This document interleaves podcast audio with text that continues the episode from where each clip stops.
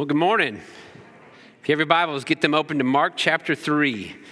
If you do not have a Bible, there is a black one and a seat back in front of you. If you get to page 889, we'll be reading on page 889 and 890 today. You'll be right there with us in Mark chapter 3. We're actually going to end chapter 3 in our study of the book of Mark today and uh, be diving into Mark 4 next week. But we're excited that you're here. I want to th- thank all of you for coming. If you're a guest, we're especially uh, grateful that you are here this morning. It's good to have you. And uh, you guys are always like the early risers of the contemporary service. And so I don't know whether you should feel good about that or bad about that, but we're glad you're here no matter what, right? We're glad, uh, we're glad to have you for our 930 service. And um, we're thankful for each person who set aside time in their life and their busy schedule to be here today. We, we trust and pray that the Lord is going to bless you for that. And I'm going to ask you uh, to join me in, uh, in praying and asking for his blessing this time. So let's pray. Father, we are thankful. We're thankful for the opportunity we've had uh, to worship you. We're thankful for the chance we've already had to fellowship. We're thankful for uh, just, God, just a health and ability to gather uh, together. Um, we know there are people who want to be here today and can't, God. And so um, help us to be grateful that we can be. And uh, we pray you'd be with them. And then, Lord, as we open your word, we, we ask that you just continue um, doing what you've already begun in, in the worship of your name, God, that you would move, that your spirit would be able to uh, go through this place unchecked, God, that we would be humble responders to you this morning. And we ask this in the powerful name of Jesus. Amen. So, five years ago, uh, God blessed our family with twin girls. And not surprisingly, life has never been the same since. Uh, I keep finding uh, that I'm learning new things through each season of their development, but the person I've learned the most about is me.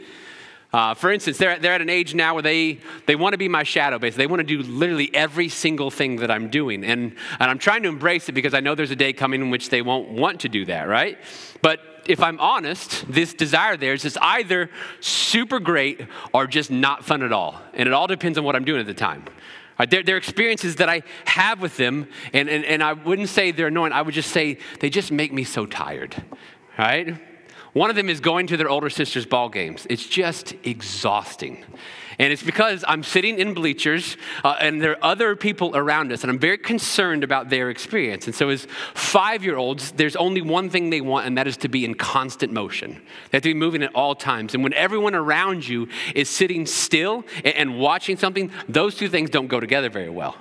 And again, there's two of them, right? And so it's more heightened. And so I spend half the game trying to watch their older sisters and half trying to contain them. And the result is I leave every single game just completely tired. Another is like crowded public places, whether it's stores or restaurants or, or, even here at church, where I'm like, all right, all right, I need you to stay with me, right? Stay in this safe little circle. Please don't go run over an old person, right? Don't, don't knock a cane out of somebody's hands. Don't bother them. Don't take everything you want off the shelves. And so I'm constantly worried about just kind of containing them and their special blend of chaos. And every parent can relate with this. But then there are times when we go in our backyard, or we go to a park or an open field or hike in the woods, and I'm not concerned at all with containing them. And I just let them be. And I follow them and I watch them and I, and I get down on their level and, and I'm not trying to force them into some kind of box and I just enjoy it immensely. Because in those moments, their energy, their energy and their curiosity and their motion, they're not burdens, they're joys. And I found myself saying things to my wife like, man, you know, the twins were really bad today, or they were really good today. And it dawned on me, they weren't acting any different. It was my expectations, right? It was my attempts at containment that, that shaped how I viewed their behavior in those experiences. And I mention that because we're closing out this section in chapter three in the book of Mark, and Mark has done an interesting thing in this back half of this chapter we've been in the last few weeks. Well, the second half of chapter three has been all about how people are reacting to Jesus. See, he was such a big deal that everybody was forced to react to him. They could not ignore him. But what we're going to see today is that the reactions that people had to Jesus had more to do with them than it actually had to do with Jesus.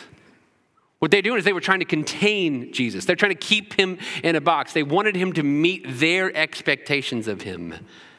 And when he patently refused, they responded and pushed back. And we're going to notice that, and then we're going to ask God to show us how we can be guilty of the very same thing. How we subconsciously and even sometimes consciously postures if God needs to meet my expectations. as if he needs to fit in the box that I provide for him. And whenever we do this, we're always going to end up like the people in Mark 3. We're always going to end up disappointed because Jesus is uncontainable. He is not and never will be bound by our expectations of him. And so if you've ever been confused by God, you ever been felt disappointed by him or something he's done in your life? You ever had one of your prayers answered in the exact opposite way of what you prayed for? And my hope is that today you will see why that's actually a very hopeful and encouraging and a good reality.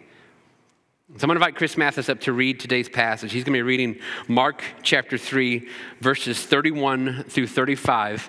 And if you are physically capable, would you please stand with him to honor the reading of God's word this morning?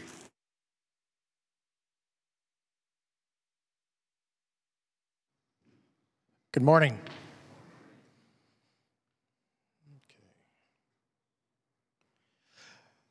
Then Jesus' mother and brothers came to see him. They stood outside and sent word for him to come out and talk with them. There was a crowd sitting around Jesus, and someone said, Your mother and your brothers are outside asking for you. Jesus replied, Who is my mother? Who are my brothers? Then he looked at those around him and said, Look, these are my mother and brothers, and anyone who does God's will is my brother and sister and mother. Thank you, Chris. You guys have a seat. As always, keep your Bibles open there. And this, this section has really started in verse 20 of, of chapter 3. And from there to the end of the chapter, Mark is recording for us different reactions that people had to Jesus. Now remember, right, Jesus was a rabbi. Okay, which means he was a religious teacher. He had disciples who followed him. And, and what's most interesting about this section in Mark 3 uh, is that Mark is recording reactions from people that you would think should be on Jesus' side right? The, the, religious teachers and leaders, you would think they would support another religious teacher leader. And almost every rabbi enjoyed the support of their family because being a rabbi was seen as a distinguished profession that would bring honor to the family. And yet, as we've already seen in the book of Mark, Jesus clashed with the religious leaders of his day more than anybody. In this passage that Chris just read to you, it actually starts as a continuation of an event that Mark recorded for us in verse 20. So look at verse 20 where it says, Jesus entered a house, and the crowd gathered again, so they're not even able to eat. When his family heard this, they set out to restrain him because they said he's out of his mind. And so even Jesus' family didn't understand him. Right? So, we're, we're, like, the scene that's set is this that Jesus enters the house and he begins teaching and healing people and accepting people and receiving people, and so many people are coming. And we've already seen this a lot Mark, haven't we? So many people are coming to him that hours and hours and hours pass, and he doesn't even take a break to eat. It reminds me of something he tells his disciples in John 4 when he says, My food is to do the will of him who sent me. But when Jesus' immediately, immediate family, they hear of this level of hysteria, they decide they want to have an intervention. Now, we aren't told what their exact motives are. They might have been pure, right? It could have been genuine concern for Jesus' health. It could have been they thought they needed to somehow save Jesus from himself. It could have been much more sinister than that. Like they thought his fame had gone to his head and they needed to knock him down a peg. And we see this referenced in John chapter 7, where Jesus' brothers give him this really sarcastic advice to go to the festival and do all these teachings and miracles because nobody who wants to be a public figure would do these things in the small towns you're doing them in. And they didn't mean it because the very next verse tells us this for not even his brothers believed in him. Now, this group here in Mark 3 includes Jesus' mother and his sisters and his brothers. And so it's possible there's likely a mix of motivations here. But whatever their motivations were, what Jesus is doing makes no sense to them at all. And this was not new for him. His life, his values, his teachings, his actions and movements, they were nonsensical to everybody because he wasn't trying to live a life that would make sense to people. He had a singular aim for his life. He lived for an audience of one. Here's how he puts it in John 6. He says, I have come down from heaven not to do my own will, but to do what? But to do the will of him who sent me. You see, as God's son, Jesus' only aim was to do the will of his Father. And God's desires, God's will, God's plans, God's ways, they don't ever match up and coincide with the will and wishes and plans of humanity which is why the most consistent response you see to Jesus in the Gospels is one of amazement. Because he wasn't predictable, because he didn't value what we value. He didn't pursue what he was expected to pursue. He didn't go where you would guess a rabbi would go. He didn't talk to who you'd think he would talk to, and he did talk to those that you'd think he would avoid. Every, literally, everything this guy did, everything Jesus did, made no sense to the world around him, including his own family. Which begs a really piercing question. If our lives make sense to the world around us, are we truly following Jesus the level we should? Secondly, Jesus is establishing the family of God. In verse 31, his, his immediately, his physical family comes to this house where he is, and, and, they're attempting this intervention of sorts, and they can't get in, so they send word in, and people tell him, Jesus, your mother, your brother, sisters, they're all outside, and they want to talk to you. And again, Jesus being unpredictable, he has this uncanny ability to ask piercing questions you're really not sure how to answer. Look at verse 33. He says, he replied to them, Who are my mother and my brothers? Now, you can probably picture the confusion in the crowd there, can't you? Like, when you ask this question, they're like, Wait, he doesn't, he doesn't know who his family is? Or is this a rhetorical question? Or am I supposed to answer this question for him? Or, or what's he getting at here? And so he lets it sit for a second, then he continues in verse 34. Looking at those sitting in a circle around him, he said, Here are my mother and my brothers. He continues in verse 35 Whoever does the will of God is my mother, is my brother and my sister and mother. And so he looks at those who seated in a circle around him, right? Those who are, who are listening to him, those who are following him, those who are receiving from him in that moment. And he says, These people right here, this is my family. But then he doesn't limit it there, right? He, he expands it beyond the physical location where he is. He, he says, in fact, anybody who does the will of my Father, remember that was the one aim for his life any who does the will of my Father, they are my mother, brother, and sister. They are my family. Now, Jesus is not dismissing the structure and design of the family. He's not reversing any of the other teachings the Bible has on this matter. But what he is doing is he's establishing a family that exceeds in importance all other families, and that is the family of God. John 1 tells us that to all who did receive him, that's all who did receive Jesus, he gave them the right to be what? To be children of God to those who believe in his name. It is an immense privilege and honor to be in the family of God. It's an eternal blessing. It's one that comes to us only by grace. And to be a part of the family of God comes by one thing, according to Jesus, which is doing the will of God, which begs the question what is God's will for humanity? Well, the Bible answers that. God's will for humanity is for us to recognize the lordship of his son Jesus and surrender to it. And by the way, God will get what he wants. Philippians chapter 2 tells us at the fullness of time, for this reason, God highly exalted him and gave him the name that is above every name. So, the name of Jesus, every knee will bow in heaven, on earth, and under the earth, and every tongue will confess that Jesus Christ is Lord to the glory of who? The glory of God the Father. Every single knee will bow, every single tongue will confess that Jesus Christ is Lord, and that day will bring God the Father much glory because that's what his will for humanity is. But the Bible says, for those of us who do this in this life, not when it's fully apparent and, and, and, there's no other option, but for those who believe and surrender and submit their lives to Jesus here, He gives them the right to become children of God. And we are brought into an eternal family, a family that has deeper connections and weightier ramifications than any other association in our life. Which, by the way, is all good news. I mean, think about it. The Bible teaches that Jesus came and took on our form and died in our place and rose again. He offers us freely forgiveness. He offers us eternal life. He offers to make us a child of God. He's literally making heaven possible for us. There's not bad news in there. And so, why did so many people have a problem with Jesus Christ? Why do so many people today still have a problem with Jesus? Why can there be Super Bowl ads for beer and fast food and chips and shopping and more, but the only one people have a problem with is one about Jesus? Well, there's likely many reasons to that, but two stand out. Number one, probably most important, is recognizing the lordship of Jesus means I have to give up my own. I can't be Lord anymore if Jesus is Lord. I can't be my own God anymore if Jesus is my God. And that is a real hurdle for human hearts that are stained by sin. Secondly, is that Jesus defies all expectations. He's not constrained by your expectations. And that's the thing. That's the thing that everybody was missing in the Gospels.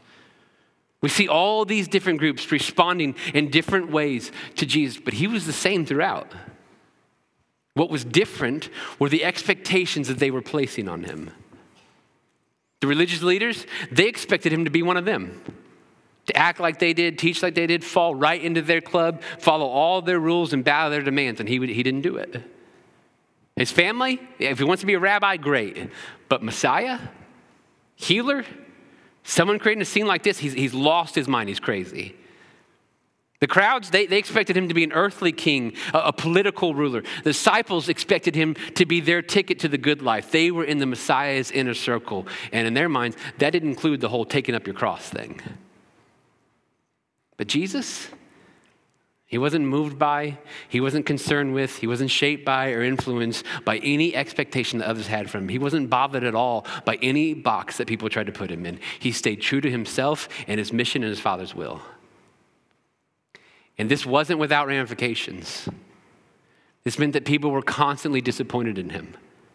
This meant that people were constantly confused by him. This meant that people were threatened by him. This meant this opened him up to ridicule and rejection and scorn and threat and, and eventually death. But there was something that they needed to learn, and so do we. And that is that God is not moved or influenced by my expectations. He does not concern himself with my demands. He will do whatever he wants to do and praise his name for that because he knows best and his intentions are always pure. I don't know best. My intentions are not always pure. And I need to remind myself again and again and again and again that God better not listen to me. I'd be way worse off if he did. And yet, whenever he doesn't, I'm ashamed to admit that too often my reaction mirrors that in which we see in the Gospels of Jesus it's disappointment. See, we're all capable of this. We've all done this, where we hold God to a standard expectation that we created, not Him. God seasons where we praise the Lord and others where we question Him, and, and He didn't change. Our expectations of Him did. We're try, we were trying to put Him in a box, but the Lion of Judah cannot be contained. And so instead of coming up with two or three action or response points today, I think, I think what I want to do this morning is I just want us to ask the questions this passage is asking. I want to invite some self reflection for you this morning and then point us to the immense grace of God. And the first question that I really want you to wrestle with today is this Am I living for an audience of one? You see, the great invitation on our life from Jesus is a really simple one it's follow me. It's walk the path that I walk, see the world the way that I saw, pursue what I pursued. I, am out in front and you're following behind me. And how again did Jesus live his life? He tells us, I have come down from heaven not to do my own will, but to do what? The will of him who sent me. Jesus lived an incredibly simple life. In every situation, he did what God the Father would want him to do. And that's it. It's incredibly simple. But don't equate simple with easy. Simple is almost never easy. In fact, whenever somebody tries to pursue something with a simplistic focus, no matter how good that thing is, there are always detractors. It always comes with a cost because humans have this way of projecting their expectations onto others. But a follower of Jesus is to rise above this and live with that same clarity and that same focus and just ask yourself, what would please God in this situation? and then do that thing. It doesn't have to be more complicated than that. Now, we all have voices in our heads, we have influences in our lives, and there are times when those voices and influences can be very positive. And then there are other voices and influences that are rarely positive, but as sinners, we're prone to give them much more weight than we should. But they all have the same thing in common they're all sinners and they're all limited. But if seeking to please God is the singular aim of my life, I'm seeking to please the one who's perfect in everything that he does. Which is why his voice and his command and his opinion deserves to carry much more weight than all other voices and opinions in my life combined. Luke 14, Jesus makes this shocking statement. He says, If anyone comes to me and does not hate his own father and mother, wife and children, brothers and sisters, yes, and even his own life, he cannot be my disciple. Now, the language there is shocking, isn't it? It's not something you'd expect to hear from Jesus, which is kind of the point. Now, Jesus is not telling you to hate your family there. Okay, there's, there's some stuff lost in translation English, right? He would not, and the reason we can know that is he would not contradict his own word that tells us to honor them and obey them and respect them and love them. And so, what he is stating is this to follow him, right? To, to, follow Jesus, to be his disciple means that your love and devotion to him is to be so great it makes everything else look like hate in comparison. We are to honor, we are to care for, we are to respect and love and serve our families, but not at the cost of doing God's will for our lives. Which means this that if God calls you to do something and the closest people in your life don't agree with it or don't understand, you listen to God. Respectfully, humbly, gently, but firmly. And this goes for every voice in our lives. So ask yourself this morning whose voice really is loudest in your life? Are you more concerned with the opinion of your fellow classmates than with God's? Are you more worried about the acceptance of society and modern culture than you are standing for the truth of God's word? Are you living for the cheers of social media more than the commendation of the Lord? Are you modeling your life after some famous Christian more than you are modeling after Jesus himself? Are you more swayed by the voices of close friends or family than by the leading of God's Holy Spirit? Whose voice is loudest in your life? Is it really the Lord's? Second question I want you to wrestle with this morning is this Am I trying to keep God in a box? What expectations are you placing on God? What limitations are you giving him? What constraints are you telling him that he has to work within? God, I'll follow you, I'll obey you, but, but it has to be close to family. God, I'll follow you, I'll do what you want, but, it, but it's got to be at a certain pay scale or a lifestyle. God, I'll follow you, but it needs to be in a place where I don't have to learn a new language. God, I'll, obey you, but I'm, I'm not, that's untouchable. I'm not giving that up. Is God allowed to do something new in your life without resistance? Are, you building a frame that you're telling the Lord He has to work within? And, and if so, how did you come to the belief that you have the authority to do to draw the box and not Him? How is it that you're constraining your own spiritual growth and the growth of others? Like, does your church experience have to include a certain ministry offering or music style or a time frame, or else you just dismiss it? Is there some rhythm of, of a quiet time that's worked for you in the past, and so you think that's the only way that you can do it in the future, and everybody else has to follow your pattern? Why is it that we're so prone to take the eternal one and try to squeeze him into things more manageable? God refuses to be kept in check by our expectations. He will not be constrained by our boxes. He's going to do what He's going to do and never needs our approval. So we can plan our futures, we can systemize our theology, we can program our ministries, and there's good in all of that. But we must recognize this when we do so that Jesus Christ will not fit. He often, he will often stretch us in directions that we never saw coming. He remains constant and unchangeable, but he's never predictable. And as we go through Mark, you're going to see this play out again and again and again. As you go through this life, you're going to experience this again and again and again, which is why there's something we must remember as his followers. And that is that confusion is okay and even good but anger with the Lord is not. The disciples, as they lived with and learned from and followed Jesus, they were confused more often than they weren't. And that confusion is okay because God knows who we are. He knows that uncertainty has, uh, it serves to drive us to his presence far more than certainty does. And what I mean by this is, is as I know me, right? If, if, if God told me the full plan for my life today and gave me all I ever wanted, I would check out and I would never seek Him again. But it's in the mystery, it's in the unknown, it's in the searching that we seek Him. And when we seek Him, a relationship forms, and that's how He wants to be known in relationship.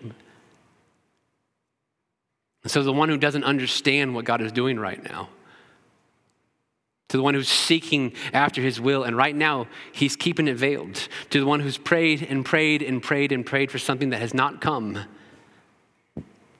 To the one whose heart is broken and your soul is confused, God has not left you. He's in the mystery. He's in the confusion. He's in your searching. He's in the heartache. And so give yourself to the questions. Give yourself to the confusion. Give yourself to the grace of God. His compassion for you has not waned. He'll bring good out of this, he promises. And what I promise you is that he wants to lead you through the confusion. He wants to carry you through the pain. And it's because what he wants more than anything is to be known. And he can easily be known. He's given us everything that we need to know him, just so long as we don't try to keep him in a box we created because he won't fit anyways. So let's pray.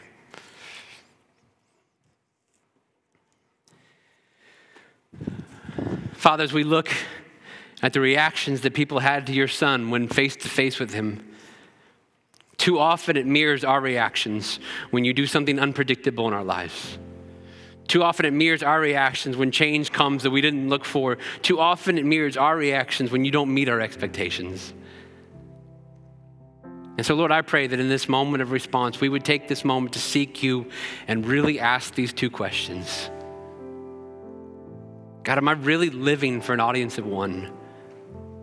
Am I really seeking to please you more than anything else? And if there are voices, if there are influences in uh, my life that have far too much weight and far too much sway, would I, would I surrender them to you today and appeal to your grace and repent of them? And secondly, God, am, am I trying to put you in a box? Am I telling you a framework that you have to keep your will for my life within? Lord, would, would, would you reveal those in us and would you help us to, to surrender those to you, lay them at the foot of the cross, to raise up a church that could literally say to you with no hesitation, Your will be done, God. Have your way in my life with no constraints. Whatever you want to do, I'll follow. God, would you do this for our sake because your will is always best? And would you do this for the sake of the people that we have yet to reach, the people that we will serve and love when we do follow you? And would you do this for the glory of the name of Jesus Christ? And we pray this in his powerful name. Amen.